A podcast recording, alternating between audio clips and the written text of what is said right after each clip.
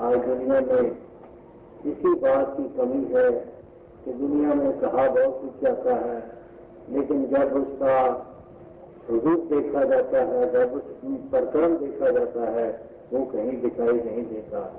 तो आप सब महापुरुषों के जीवन में जो ये ज्ञान उतरा है, इस ज्ञान की जो आपको समझ आई है, इस ज्ञान में कितना बड़ा संस्कार आपको दिया कितना सुख दिया कितनी सोगी दी कि आज इस ज्ञान के सहारे ही आप ज़िंदगी के भी बहुत महान असूलों को, महान ऐसे जीवन के तत्वों को पहचान सके हैं। इसमें कोई शक नहीं, दुनिया के किसी सोसाइटी में चले जाएँ, किसी जगह, किसी धर्म में चले जाएँ, वो बातों से आपको बहुत बड़े असूल अपने सुनहरे असूल बताएँगे। बहुत बातें करेंगे। हमारा ये असूल है, हम सब गरीब अमीर को एक चाहते हैं, हम साथ नहीं चाहते, हम, ये जो बाहर के काम है दहेज प्रथा बंद करना चाहते हैं, ये दूसरा काम करना चाहते हैं, ये सब बातें आपको बड़ी लंबी चौड़ी वहाँ पर मिलेंगी। और जो जिस जिस भी मज़हब में चले जाएँ, जिस भी किसी मिशन में चले जाएँ, उनके असूल करें तो असूल तो ठीक है, असूलों में कोई अंतर नहीं। लेकिन जब उनमें जाकर देखा जाता है उनमें हम प्रवेश करते हैं तो वो कुछ भी वहाँ मिलता नहीं है। वहाँ उसी तरह की घृणा, उसी तरह का गैर विरोध, उसी तरह की अपनी मनमत उसी तरह की एक दूसरे को गिराने वाली भावना बनी रहती है। तो यहाँ पर ये भक्तों ने जो ये प्रेरणा ज्ञान की, बच्चे से ज्ञान की कृपा से आई है ये यदि जो कुछ सुनते हैं उसको इमीडिएट करने के लिए उतावले होते हैं, उदम करते हैं। यही सबसे बड़ी महानता होती है। तो यही बात उनके मनन में आई हुई है। नहीं तो दुनिया वही उसी स्टेज पर बोलते हैं कि भगवान राम ने बिजली के ढेर जूठे खाए और छोटी घाट की औरत को अपने गले से लगाया और उसको अपनाया। और उधर बाहर ही निकलते हैं तो कहते हैं, बस भी हमारे सामने तो कोई भी जो छूट है, कोई हरिकरण है, वो तो हमारे सामने भी नहीं पड़ना चाहिए। कहीं उसका साया हमारे किसी चीज़ पर पड़ गया तो वो भी खराब हो जाएगी। तो वो पर के अंदर कुछ है बाहर करते कुछ है तो यही भावनाएँ जो हैं, वो हमें गलत कर देती हैं, जो हमें कहने के शब्दों से दूर ले जाती है। कहनी तो बहुत अच्छी है, कहनी तो बहुत ही सुंदर हो चुकी है आज दुनिया में, लेकिन रहनी जो है, वो आप जैसे महापुरुषों की हो रही है। तो आज आप यहाँ का बच्चा बच्चा जो है, जो संगत में प्रवेश करता है साल संगत में आना शुरू कर देता है। सबसे पहली बात ही सात संगत होती है। सात संगत से ही हमें ये प्रेरणा मिलनी शुरू हो जाती है। हम जीवन में ग्रंथ होते हैं, हम जीवन में संतर जैसा बनाना शुरू करते हैं। तो सबसे ज़्यादा प्रेरणा जो हम किसी को ज्ञान दिलाएँ, जिसको भी प्रेर कर लाएँ तो उसको साथ ये भी प्रेरणा दें। बल्कि रास्ते को कई दफ़ा ऐसा भी आया था कि ये जो हमने पाँच प्राण रखे हुए हैं, इसकी बजाय एक ये भी प्राण जोड़ा जाए कि जो भी ज्ञान जिसको हो, उसको कम से कम एक हफ़्ते में एक दफ़ा मुक्त करने की लाजमी करार दी जाए। तो इससे कितना हमारा जीवन ग्रंथ होगा, वो आप उसको आजमा कर ले सकते हैं। जो भी यहाँ साथ संगत नहीं करते, उनके तो जीवन भी मुरझाए से नज़र आते हैं, उनके जीवन में कई कमियाँ नज़र आती हैं। और जो साथ संगत करते हैं, उनके जीवन कितने खिरे होते हैं, कितने वो हर चीज़ से भरपूर नज़र आते हैं।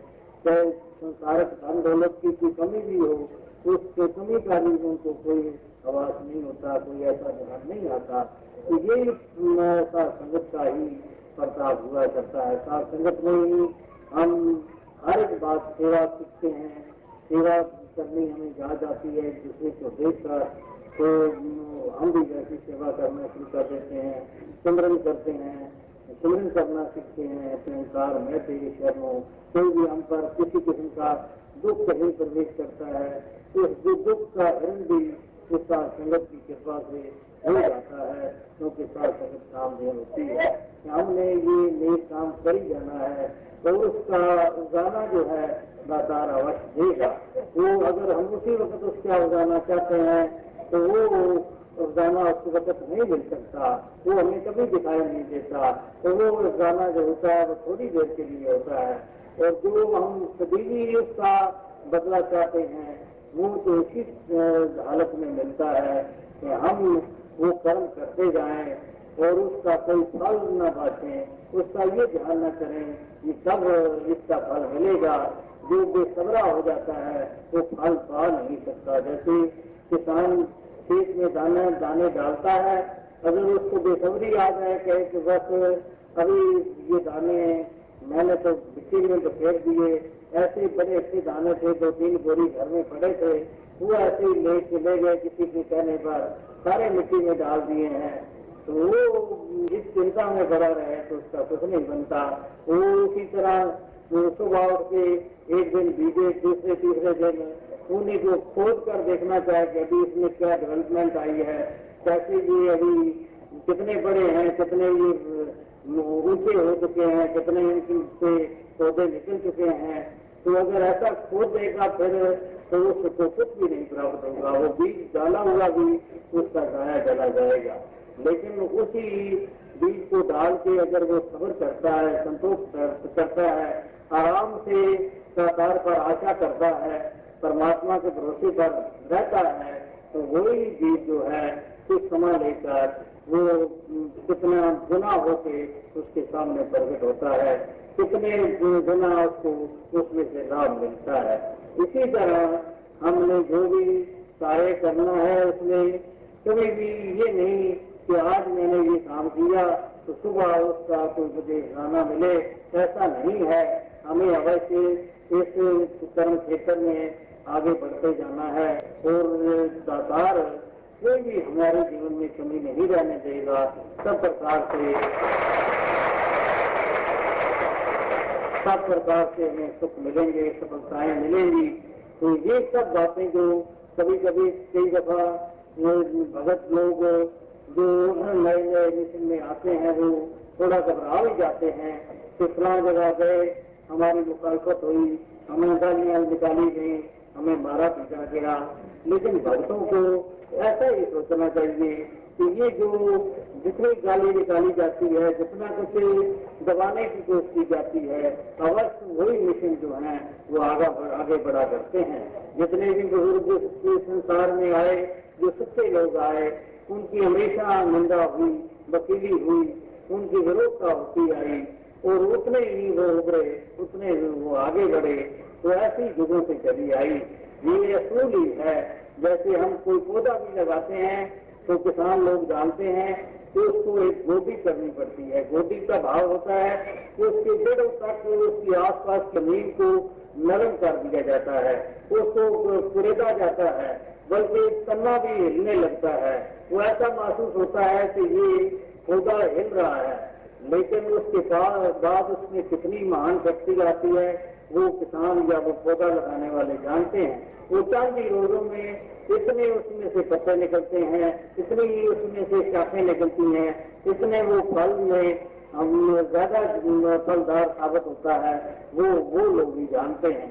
और अवश्य हमें कभी भी इस कार्य में आगे बढ़ने के लिए घबराना नहीं चाहिए, कभी ऐसा नहीं सोचना चाहिए, अभी क्या बनेगा, क्या होगा तो हमने आगे बढ़ने की स्पिरिट को इसी तरह बनाए रखना है और इसी तरह बढ़े जाना है। और उसमें कोई भी ऐसी चिंता नहीं करनी कि हमारा इसमें तन ज़्यादा लग रहा है, मन ज़्यादा लग रहा है धन ज़्यादा लग रहा है। सब प्रकार से हमने अपने आप को निशावर करना है। जैसे हम अपने घरों में कभी भी ऐसा नहीं सोचते, कभी इसमें इस काम में मेरा तन लगेगा, मैं न करूँ। मुझे मन लगा के इस काम को करना पड़ेगा, मैं मन न लगाऊँ, मैं धन की इस काम में ज़रूरत है, मैं धन न लगाऊँ। अवश्य चाहे मांग से लगाना पड़े, चाहे कहीं से लाना पड़े, हम सब कामों को पूरा करने के लिए हम उद्यम करते हैं, उसको करने की कोशिश करने हैं, करते हैं। इसी तरह सात संगत की, वो हमारे घर का छोटा परिवार है, वो एक छोटी सी एक फ़ील्ड है जिसमें हम काम को सीखते हैं, इसी तरह उससे बढ़कर ये हमारी संगत की फ़ील्ड है जिसमें उसी स्पिरिट से, उसी जज्बे से आगे आना है। तो ये हमारी फ़ील्ड और भी ज़्यादा बढ़ रही है। दिन ब दिन ये फ़ील्ड जो है, ये दुनिया तक पहुँच जाएगी। ये सारी दुनिया हमारी फ़ील्ड बन जाएगी। तो इसके लिए इसके लिए अवश्य हमें इन पहले पहले चरणों में हमें आगे बढ़ना चाहिए और ये पहले जो हमारी रिहर्सल हो रही है इसको भी उसी तरीके से ही निभाना है कि ये असल ही ऐसा हो रहा है, ये असल ही ऐसा काम आगे बढ़ रहा है। इसको कभी ऐसा नहीं मानना कि ये हमारी रिहर्सल हो रही है। ये जो सेवा की भावना है, उसको उसी स्पीड से असलियत की स्पीड से, तन और मन धन धन की स्पीड से हमें आगे बढ़ना है। इस तरफ़ हमारा हम अग्रसर हो रहे हैं, बढ़ रहे हैं, अवश्य हमारी मंजिल नज़दीक आती नज़र आ रही है। साथ में जी